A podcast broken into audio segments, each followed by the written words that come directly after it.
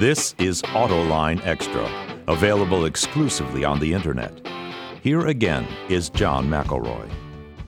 Welcome to our discussion here with Neil De Koker, the CEO of the Original Equipment Suppliers Association, with Jewel Gopwani from the Detroit Free Press and Tom Murphy from Ward's Auto World. And Tom, you got the first question. Uh, Neil, um, the uh, $5 billion that was out there for the supply chain, uh, you know, to the big three here in Detroit. Um, the Ford suppliers uh, seem to be um, kind of lost in the in the haze. You know, everybody's focused on the supply chain to Chrysler and to GM. Uh, do the Ford suppliers need money as well? Are they are, are they hurting just as badly as anybody else?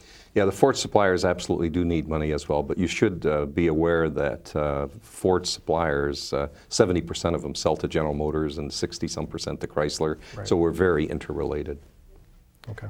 How, how is technology holding up and advancement in technology holding up in this downturn? It, it, you know, these companies need to be prepared for the next generation of vehicles, electric vehicles. What kind of, what's happening to research budgets right now?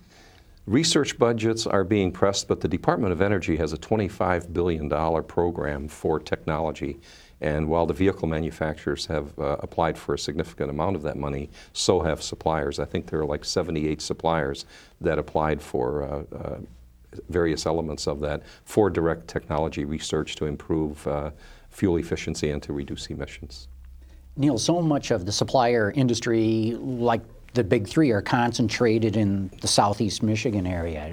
Do you see that staying together going forward, or what's going to happen here? Well, I think we've seen it changing somewhat uh, over the years. Uh, just in the last few years, when uh, General Motors announced that they were truly going to become global and do their vehicle development programs in different regions of the world, that already moved some of those technology capabilities from this area and spread it around.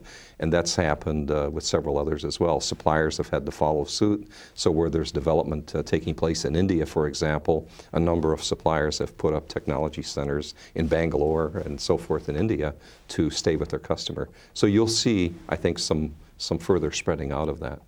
I hear uh, some people in this area say that the Chinese are very interested in coming into southeast Michigan. That while we look around and see nothing but decay and everything fall apart, they see nothing but opportunity.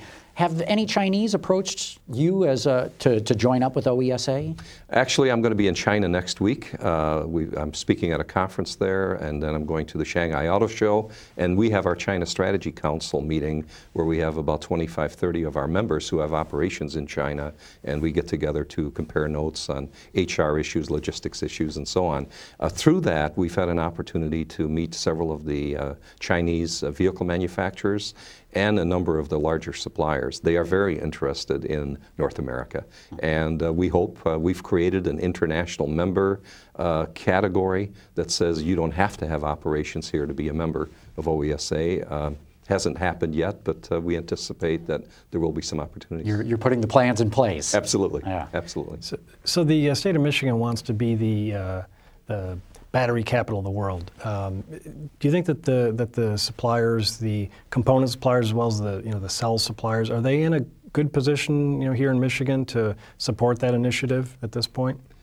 I would think so. I can't answer that uh, accurately. I don't have much information on it, but my guess is that if there's an opportunity, there's people jumping to be ready and, and available to to produce whatever is required. But you don't see a lot of your members kind of jockeying for position, making investments, uh, trying to I, tap I into some of that money yet?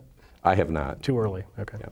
Well, and I also wonder um, how companies based here but with operations in China are are changing their operations there. Uh, the growth is slowing there. I wonder uh, the the Visteons and the Delphis and, and the larger suppliers. Have you are they contracting? Are they are they having to slow down their growth? Yeah, their growth is slowing from double digits to six, seven, eight percent. Mm. so it's still pretty enviable, and they're still doing pretty well.